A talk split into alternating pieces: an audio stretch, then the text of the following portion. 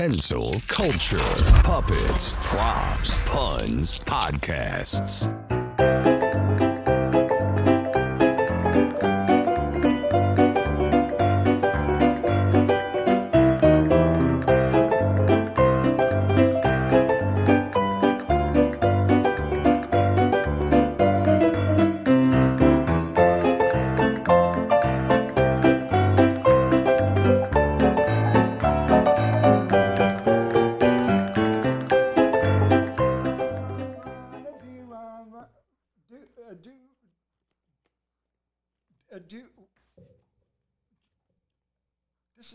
Cancel culture, and uh, I'm the legendary wit, and uh, right over here is the grand poobah of all things pop culture. Ladies and gentlemen, My mom's maiden name was Poobah. ladies and gentlemen, Mr. John Kensil. John Kensil! Hey, smelly weirdos out there in podcast land. Uh, John Kensil here. Um, hey, Wid. Yes, legendary wit right here. Oh, legendary. Yes. Nice tie. Not well, you know. I am a snappy dresser, John. I don't, uh, you know, I don't uh, get my stuff straight off the rack like you do. Okay? This is I get- Armenian. yeah, I don't get the checks going. Is that Armenian? Yes. Salvation Armenian. That- that- no, you look good in anything, John. Really? Yeah, but a mirror. But uh, I, I'm just saying, you, you know, this tie is uh, is something I I credit myself with uh, with different ties. I, I can't tell if we can see that out there, but these are the different characters from the Warner Brother movies. Well, there's Sylvester the Cat, Tweety Pie. Okay, we got the Roadrunner on there.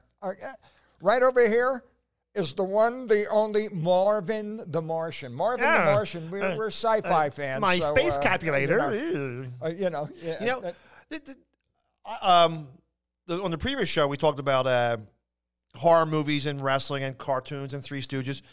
Another big thing in the 50s was when cartoons were shown on TV. He became obsessed. A lot of comedians will, will say, oh, so and so inspired me.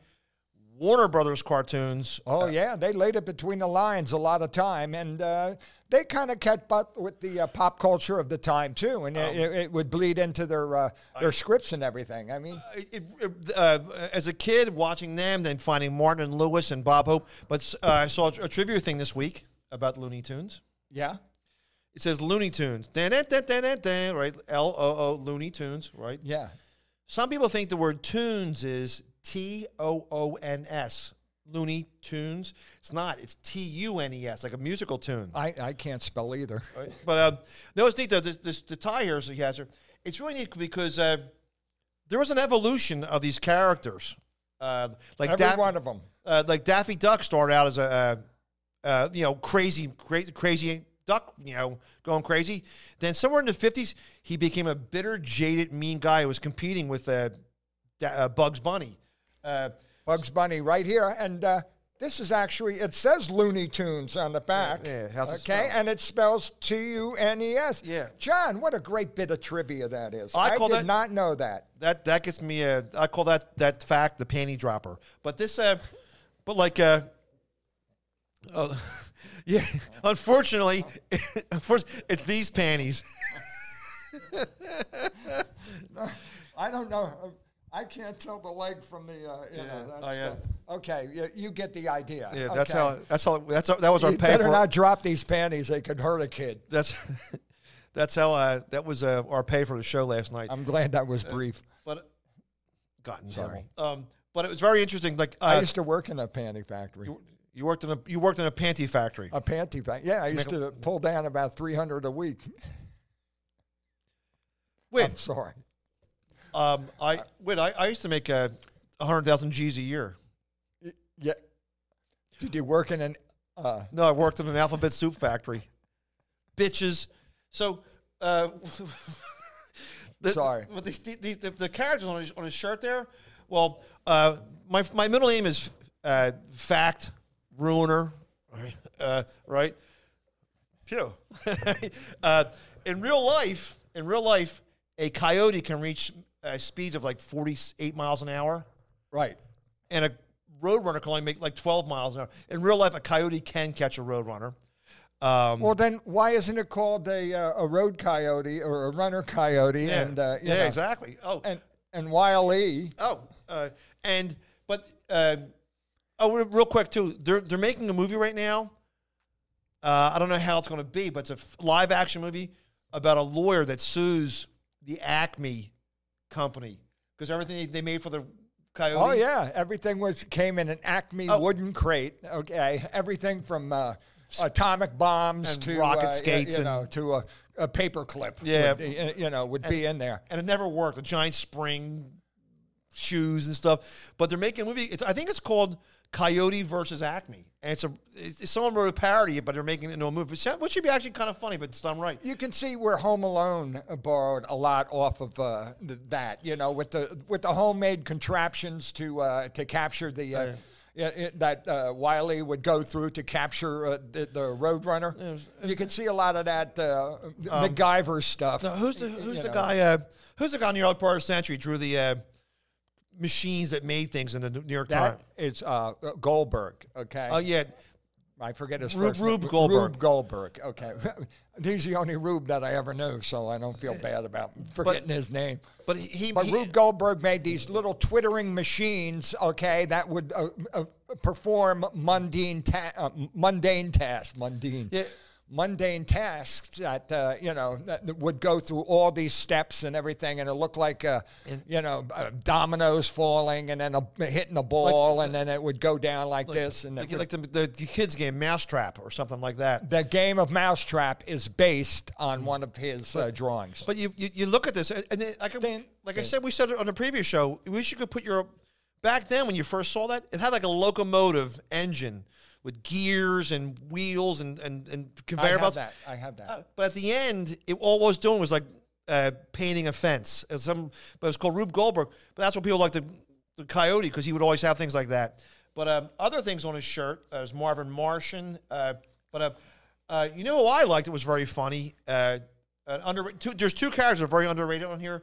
Uh, Sylvester the cat was very funny, uh, like uh, Fluffer and Succotash, right? It was always funny. But there's a great episode. But and who was that? Who was doing uh, the Uh, voice? Mel Blanc. Mel Blanc. Fluffer and Succotash, right? And it's I would love to see a video of him in the sound booth doing all these I'm, I'm sure there's one right? out there. You But, know, uh, I uh, know I've seen him uh, and- do it for the uh, the army when he was uh, did Sad Yeah, Sack. you know what I saw too? It wasn't until like the 50s when his This is Mel Blanc we're talking. yeah at the end of the Warner Bros. cartoons, it didn't say till like the 50s voice characterizations by Mel Blanc. For a long time, his he wasn't recognized. But Sylvester the Cat was very funny because it was always it was ridiculous. Like uh, they're going to get a mouse and a, a, a kangaroo gets lost, in uh, let loose in the zoo, and it looks like a giant mouse. But there's one, there's a great episode where uh, Sylvester and his and about ten other cats and a, and a little a little short cat, and uh, they go, "Thanks, we gotta get this mouse. That's the last thing we do." And, and here was a kangaroo because it looks like a giant mouse, right? And they're all in a room. They're all deciding how to get this giant mouse. And Sylvester says, "Are we men or are we mice?" Right? And this little cat goes, "I like cheese." And Sylvester kicks him in the face. Very funny. Daffy Daffy Duck when he was when he was the, the the mad one, he would draw mustaches on the car. Very funny. Then for some reason in the fifties they made them creeps, like mean. Oh, they would. Yeah. Well, how Oh. about uh, Foghorn Oh. Leghorn, who is not on this tie? I feel that that's uh, He's hilarious. Foghorn Leghorn was uh, it, he was based on a radio show, okay? Of uh, it was called like Senator Albright or Senator something right. like that, and he was right. like a he was like a, a semi-corrupt Southern politician. I say, more. that- I say, more. what are you fixing to do with that there fleshlight? Who there were rumors that in real life that he was racist. Okay, yeah, yeah, he didn't. he didn't like uh, pigs or, or, Um, or, you know- he didn't like horses or I- anybody else. Oh, but he's right. Um, when I was a kid, though, I loved it because the animation was so cool. It was well done and really, really neat. Okay, and Foghorn Leghorn was really neat too. It's like he always fought with some dog in a, in, a, in the farmyard, barnyard, farmyard, whatever you call it. And he, he would like he would go up and the, the dog would be sleeping in his house, and he would throw a stick of dynamite in the house, and, and right, and the dog would chase after him. And there was a sign there that said "rope limit." dog "Arr!" and get stuck there.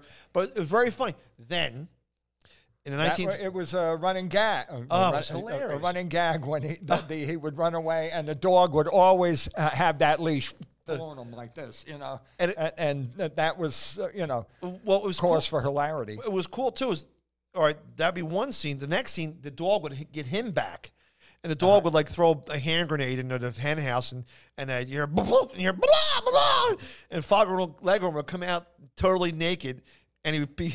He- He'd be picking him up, going. Fortunately, I keep my feathers numbered. put him back on his body.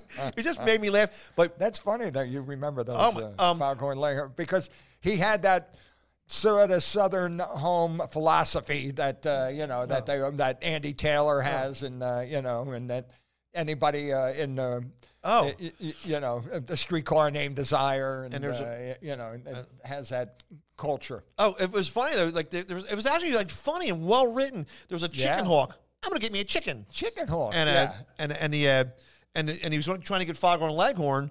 And Who's Foghorn, always out to scam you, or the, he's out to you know have you do his dirty work. The Foghorn Leghorn, he's like a Southern politician.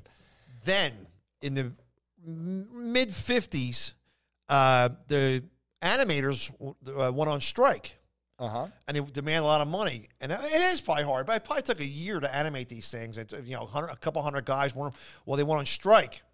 Yeah. And that's when animation got really flat. And that's when they started pushing the Roadrunner cartoons because they used the same background, all those like cliffs and desert. Right. And uh, and that's when uh, they because they had to cheapen up because they couldn't afford all the animators. That's why you saw shows in the early '60s like the Flintstones and and uh, Quick Joe McGraw and uh, Huckleberry Hound. When they walked, they walked past the same same trees. That was Hanna and Barbera, uh, uh, Barbera, uh, who used to work for uh, MGM, uh, and they went off on their own, and they they exploited that uh, that cheap animation that uh, was, uh, you know, you- Oh. you, cut down a lot because you think of, uh, you know, how long it took to uh, make the uh, Disney movies because they were craftspeople. Okay, they would do it all the time, and uh, you know. Um, that's it, it, was very it's very neat too, and, and you, you can see it today. They even do this uh, on early episodes of The Simpsons. It was kind of crappily uh, animated, and uh, then like the third season, they uh, went to a different animation house, and actually kind of interesting. You figure how, how how they do this. It takes like a year to animate a Simpsons episode, and you think it's one one animation house. No, they farm it out to Korean animators. There's there's dozens of. That's how they have to get 26 episodes a season. There's and they all have the same like director. Like this, it's already I'm waiting until I'm incapacitated and t- to watch it, uh, The Simpsons from, uh, you know, the first uh, uh, first time they were actually on the, uh, it's the cruise. on uh, whose show? Whose Trace, show? Tracey Ullman. Tracey Ullman show. Uh, I want to see it from the beginning to the end. Okay, and then I'll die happily. They, they've made six or seven hundred episodes, and it, I know some people roll their eyes. Oh, I don't like cartoons. The show has writers from who wrote as good Academy Award winning movies as good as it gets, and it's very neat. There's a, there's been a couple episodes of The Simpsons today where they, they go back in time and encounter the early Simpsons, and they uh, they, they have to like, do their voices uh, the way they originally did them. Very. What's this? Don't have a cow, man. Yes. Uh, but it was a very interesting. But um, this we always go on these wacko tangents. But like we said about earlier, uh, cartoons, Simpsons, uh, but this '50s cartoons, uh, uh, horror movies, wrestling, and stuff And like that. about Jaws? Jaws. What about Jaws? Well, that was a horror movie, but it was also the name of a character. Oh, that's exactly. Oh, he had this better segue. How about that Jaws, John? Well, we're getting to I'm is not talking about a big fish here, John. he's right. Um, there was. Uh, An actor. Okay. Now this is interesting. I thought this was neat. Uh, like we said earlier, there's there's a huge obsession with horror and cartoony horror in the '60s and '70s, late '50s. Like uh, they used to have hot rods of muscle cars, but a monster riding it, like Wolfman Mobile, and just very interesting. But they uh, there's a TV show on called The Munsters, which Earl, we talked about on the last episode. Uh, there was an episode of The Munsters who was owned by Universal, where the creature from Black Lagoon, the Gill Man, makes an appearance as like their cousin, and uh, it was stupid. uh, you only have like one scene he's on a couch, and Herman's like, "Oh, uh, cousin Larry," and he and it, it's the creature. I don't think they had the full costume because the creature was wearing an overcoat with an ascot, so you knew all they had was the mask and the hands. And Herman's like, "Oh, uh, c- cousin Joey" or something, and he slaps in the back, and water squirts out. It was stupid, but they made. Sh- there was another show on competing with it. That's funny. I didn't Oh. know that. I didn't. I, I wish he was a character more. Oh, well, the other show was the Addams Family. Okay, and this is Which is came out first? I think they both premiered like almost the same, like 64, 65, and there was Addams Family came out first. yeah, And then six months later, I think uh, the Munsters yeah, came out. and it was, um, but it was interesting. There's there's a character who was on the Addams Family, uh, Who's popular today? the name of Lurch. Okay, Lurch was played by Ted Cassidy, big six foot Six foot nine. uh, guy with a long face, and he had a former gigantism called a agronominally, Yeah. right? He said it right. A form of gigantism. Yeah, and a and a, Aglo- okay. a yeah, agro, You fill it. You yeah. fill it out in at home. But um, it was very interesting. Now this story has a point. All right, very, which is very. he was an actor. You might have seen him in uh, what were some of the. Uh, oh my God, Ted Cassidy played uh, uh, Bigfoot on the Six Million Dollar Man. He played a thug on uh, several episodes of uh, Star Trek. Uh, he's always playing the giant goon. All right, uh, and uh, wasn't he in uh, Butch Cassidy and the Sundance Kid. Butch Cassidy and the Sundance Kid? Which, by the way, too, um, I'm a I'm a doubting Thomas when it comes to movies. Okay, in the movie Rare's Lost Ark, there's a famous scene in there where uh, uh, Harrison Ford, as Indiana Jones, comes to a, uh, a, at a what do you call it, a, mo- outdoor market, and he's being chased by the bad guys, and there's a big giant swordsman that comes out, and he looks like Jafar from. Uh, you know, he's, Yeah. uh, from as you know, Aladdin, And he has one of those saber, yeah, big right. saber sword. and he's doing this, and Indy just goes and shoots and kills him with a gun, doesn't fight him. And there's a story that says, well, that day, uh, Harrison Ford had uh, stomach issues and didn't feel like going through this whole scene, so they just let him do that. I don't believe that. You you can't alter from a script like that, but it's it makes interesting lore, right? Because that scene was was written out. I'd love to see the script for it and see. I guarantee it was in there, but this goes back to what we're talking about. But that, uh, that that's sort of a gimmick in uh, in movies sometimes to uh, uh, unexpectedly, uh, you know, just say, Well- okay, we see this big mighty guy, and then all of a sudden, uh, Well- you, know, you know, you know, the gun comes out, and boom. Well, in- they, they in- just did that in a uh, in, in a uh, episode of Breaking Bad. I saw this, almost Yeah. the same sort of thing. Benny Hill did it. All right. All right. He actually did. He's going to fight somebody. Yeah. Um, but in this goes back to Ted Cassidy. All right. Uh, in Butch Cassidy and Sundance Kid, he was a big hulking guy. Looking, I worked. Oh, he well, was, he, was- he well, giant. Well, he, he he's he's shirtless and he looks like he worked. You know, California worked there, but he's going to fist fight uh, Paul Newman, and Paul Newman just goes up and ducks and kicks him in the groin, and he falls on the ground. Which Right. is the exact same thing as the other movie, but um, but, But Ted Cassidy started out uh, as uh, a, a DJ, okay, uh, down in Dallas, Texas, and he was actually there when Kennedy was assassinated, and would inter- and got to interview a lot of people who were eyewitnesses. Okay, you can that that this inter, the it's a radio interview, but it's on YouTube, and you hear a guy with a real deep voice. So you were there in Dallas, and um, oh, real quick fact has something to do with the story. There was six people in Kennedy's limousine when he got shot. I always thought it was four. You know, him and there were six people. Um, but uh, so Ted Cassidy interviewed interviewed him, but he had a very deep, booming voice, and he worked always playing thugs or henchmen or big space creatures on uh, uh, Lost in Space. A big hulking guy. Right? Now this is what I thought was very interesting.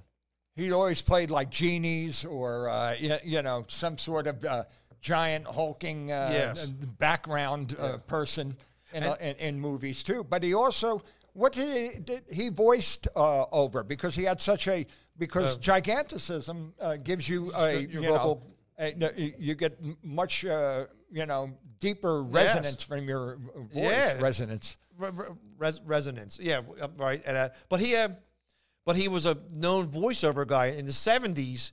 Every uh, almost every um, like Hanna Barbera cartoon, Right. Space Ghost, and he narrated them. Uh, he was a voice on like Super Friends and uh, uh, the TV series The Incredible Hulk with Bill Bixby, who is funny too because Bill Bixby's show, My Favorite Martian, was on the same time as those shows. But uh, he was the original. He's a narrator. Uh, what was his name? Uh, David Bruce. Uh, David Banner, uh, scientist with gamma radiation. Till one day he turns to a rampaging beast. Wid told me last night that he found out that Ted Cassidy was supposed to. he was supposed to be the Hulk, okay? And uh, Ted, uh, they went a different way. They wanted somebody with more muscle. They, you know, they went for the sight. They wanted somebody shorter. about that? Yeah. And uh, with the, uh, you know, and that's how they got Mr. Lou Ferrigno. And, and they actually filmed filmed some scenes for the show with him as the green Yeah. green, but he's too like big and lanky. Um, but they and did, he didn't feel bad. He didn't feel bad about uh, losing the show because uh, he didn't like the green makeup, which was very hard to ta- uh, take Mm. Yeah. off, and he also had to uh, use, uh, you know, have fake muscles and things like that. So And, uh, he yeah. did- he, he didn't he, he didn't care much for uh, doing it, and he got paid. But yeah, and, and, and it's just a. And, and but uh, he's on a Miller Lite commercial, I think, with Rodney Dangerfield. He plays a bartender, and he's he's like, you yeah, yeah, would you say Rodney? But um, he uh, this is interesting though too. Like we were talking earlier about publicity mills. They'll if you're if you have a nick for, a, a knack for something, uh, they'll milk it. They'll find. Well, they saw that the Addams family was very popular. They found a producer, and he, he, uh, they had a, a- a dance song called "Do the Lurch." Oh, I heard Uh, about that. I re- almost remember it, and they had a dance called the Lurch. Yeah, and there's a there's a when she passed away a couple weeks ago. The girl played Wednesday, played by Lisa Loring. Uh-huh. Uh There's an episode. It's, it's always online where she's dancing some '60s. the- Oh, right. it's, it's a cool. It's she's like- almost as good as the Charlie Brown dance. Yeah, okay, the Wednesday dance, and it's almost as good as the Carlton too for you. Yeah. guys. Well, well, well. She's dancing with Lurch, and he starts dancing, and it's a big. It was a funny to look at because he's a big, lanky, six foot nine guy. So, somebody said, "I can make money off this guy because it's music and horror, and we can have a whole thing." The same time, the Monster Mash came out. that. So there's a show called like Shindig or Hullabaloo or Or Shindig. Yeah. He was he did it on Shindig, and he did it on uh, another Yeah. uh, show, Right. but he uh, actually did it on Shindig You know, too. and do you really think, you know, he's a human being, all right? And and we we just read something about him too that they asked, and a reporter asked him, "Hey, Ted Cassidy, what do you think? What's your most memorable role?" And he said, uh, "I didn't he say I I, I hated all of them. I don't like any of them." I hate every one of them. Right. I've never been uh, allowed to express myself in a way that I want to express myself.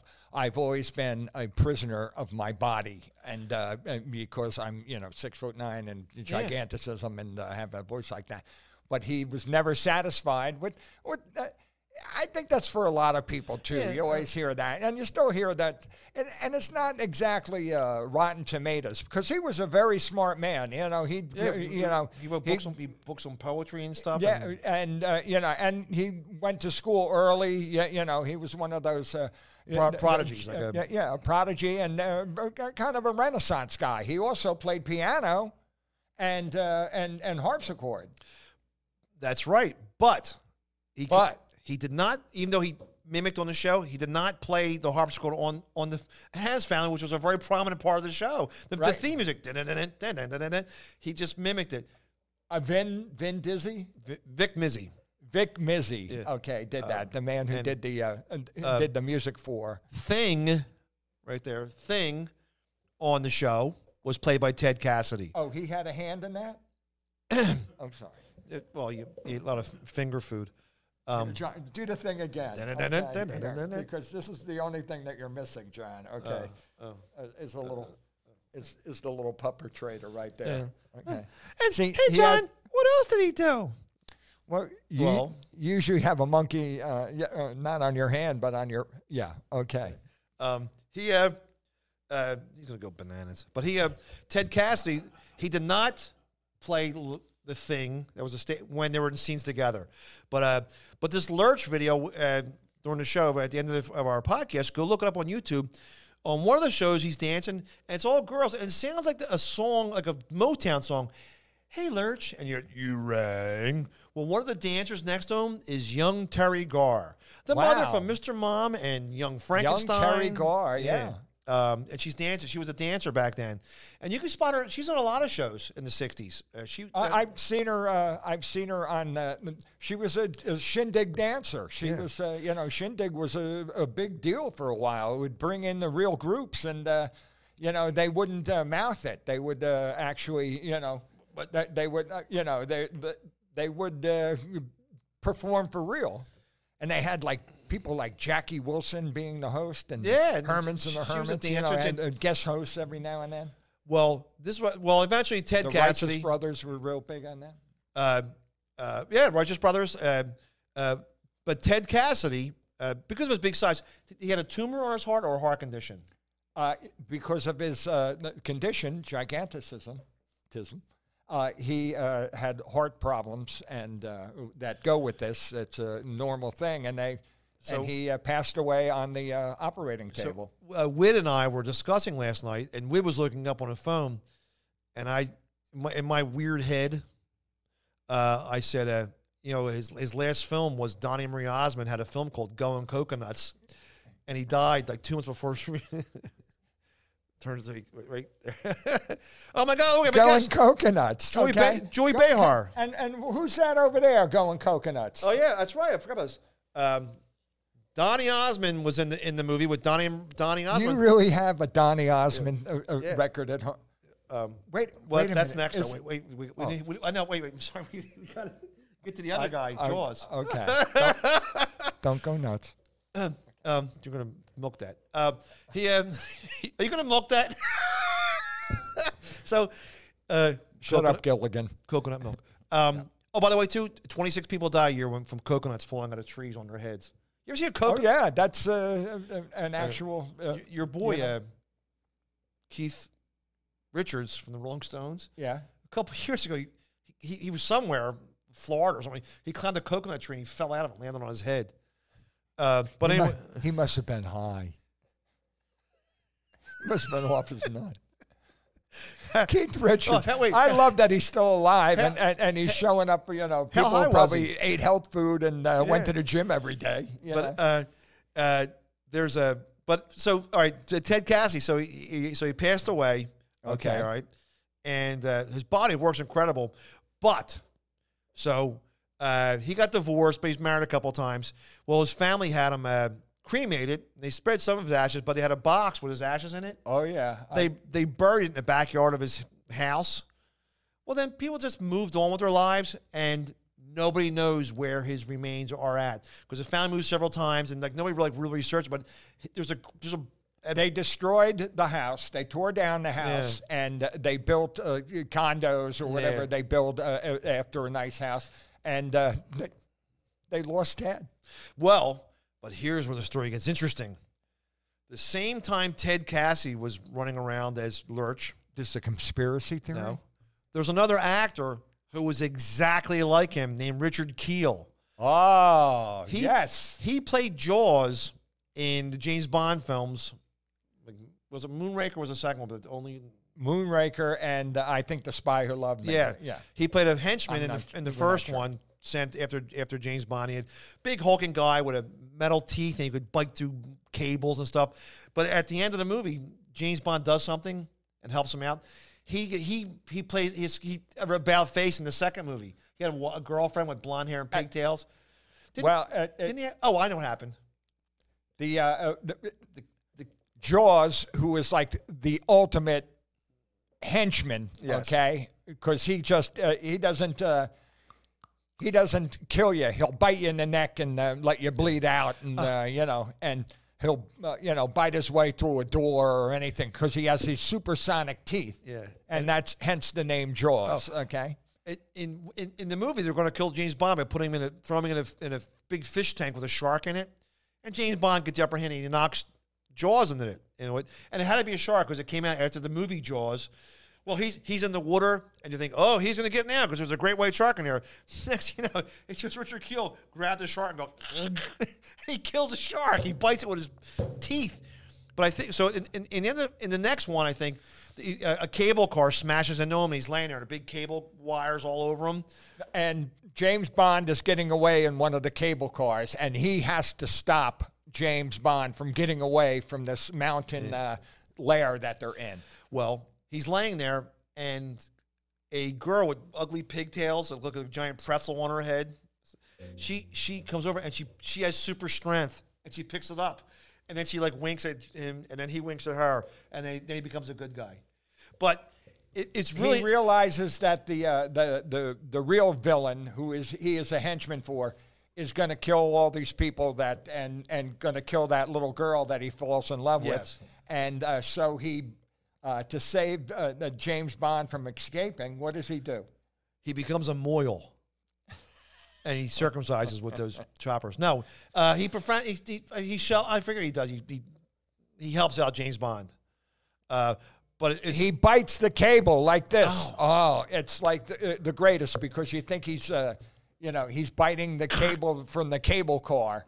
And it, it was a big thing because he could only wear this teeth. The actor could only wear this teeth for, uh, you know, like Yeah. a couple minutes because it, it really hurt him. But- and uh, it, he, when he bites the cable on the cable yeah. car thing, it was Twizzlers. It was it, was lic- lic- licorice. It was a, that was a twist at the end. It was a Twizzler. Yeah. No, but it was uh, a- actually uh, it was licorice that uh, they had specially made for that. And But uh, but, li- but, but the, the, the, the story that I thought was really interesting is there's Ted Cassidy who played Lurch and this guy who looked just like him with the same deep booming voice, and they looked alike. The, the Richard Kiel, one of his first acting roles, was on the Monkees. He played the Frankenstein monster. okay. and they're gonna like put like Peter Tork's brain in the monster. And it was really funny because he had like a he got zapped or whatever, and he became a beatnik Frankenstein. He's like, hey man, groovy, and he had like square granny glasses. But he, he worked. He did the same. He thing. always had that same face, and everybody got those two mixed up. they looked okay? exactly alike. And, And, now, who did uh, who did uh, that famous episode of the Twilight Zone? Richard Kiel on uh, Must Serve Man. It's a famous episode. It's probably it's probably that and the one with the monster on the wing with William Shatner, Terror Right. Thousand Feet or whatever. But this one is uh, these aliens come to Earth and there's a big guy looks like Frankenberry, big big ball ball in the front of his head, and they think they're going to help mankind out, and they and they have a guide, and the guide's called to serve to serve man. They, and so these stupid Americans or humans get on the spaceship to go back to their planet, and somebody finds the book to serve man. And oh, they want to help us and become better society, and they find out it's a cookbook how to serve man, right? But I thought it was a tennis guide. Did you hear about uh, the cannibal who had a wife and eight kids? Where's my ejection sheet? so, but anyway, we, all know who. All right, so, uh, but anyway, he, he same thing. He acted throughout the same way, and he probably. Uh-huh. But they looked exactly alike. I'm sure they were called. Like he's walking through the airport. Hey, Lurch. He's like, like no, that's the other guy. And we try to do some research and find out if these two ever met, and what a great pairing they would have been for the you Oh know my God, it's just- Twiddly Dee and Twiddly Dum or Oh. you know, something like that. Well, They're I- both very smart guys. I, Yeah. I, I think uh, the their now- isolation because of their uh, condition, Now you- because they both had gigantism. Now, now, you Nimrods at home, you know who I'm talking about because he's in a very famous film, Richard Kiel, called Happy Gilmore. He's the guy in the in the golf audience. Uh, he's like, "Hey, Shooter McGavin, I'm going to be waiting after you." And his big size hurt him. And I met him at a horror convention. I got his autograph. I think I brought it in one time. Um, he big hulking up. He had like dyed brown hair, part and stuff. But if you watch Happy Gilmore, because he's so big, you know that being that big is not good for your health. Well, he's chasing after the, the shooter McGavin in the end of the film. You can see he's on a hand truck, right? Because they just show him going like this, running, but you don't see his legs moving, right? Because when you run, your shoulders are not. He's just going like this. So watch Happy Gilmore. Uh, you, his arms go up and down, but he uh, he he passed away a couple years ago too, and he, He, no, he lived to seventy five. I thought Yeah. that that was uh, you know poor. Uh, uh, uh, the, um, the poor other guy, you know, he Yeah. lived to like 42 Yeah. or 43, you know, and, uh, because of his condition. But uh, I guess, uh, you know, So here we are talking about monsters and giant people. That's But, all right. That's what people want to hear about. They don't want to hear about, uh, you know, they don't want to hear about th- these. Oh. I've been trying to blow this up. All all- it's, you know, it's. This balloon must have been made in China, John. I don't know. I don't know. I, I can't afford the uh, ones from America because of inflation. Um, I got this at a, uh, a Blimpie's men's room machine was selling them. Oh, stop that. hey, ladies and gentlemen, uh, I think this is going to wrap up, uh, our, you know, our our little episode right here. Okay, I love talking about monsters. I think that that's uh, you know. It's a, a great place to. Uh, it's an adult fantasy world. You know, what am I going to listen to? Uh, you know, Princess, the Hunger Hunger Games. And no, if- I want monsters. If you're at home going, I don't know what he's talking about. We, it's interesting. We describe it. We tell you who they are. Yes, it's weird. and look it up. Hey, ladies and gentlemen, I'm the legendary Wade. I'm JFK, John Kensil. And uh, we're going to say goodnight for right now. Kensil culture. Thank you.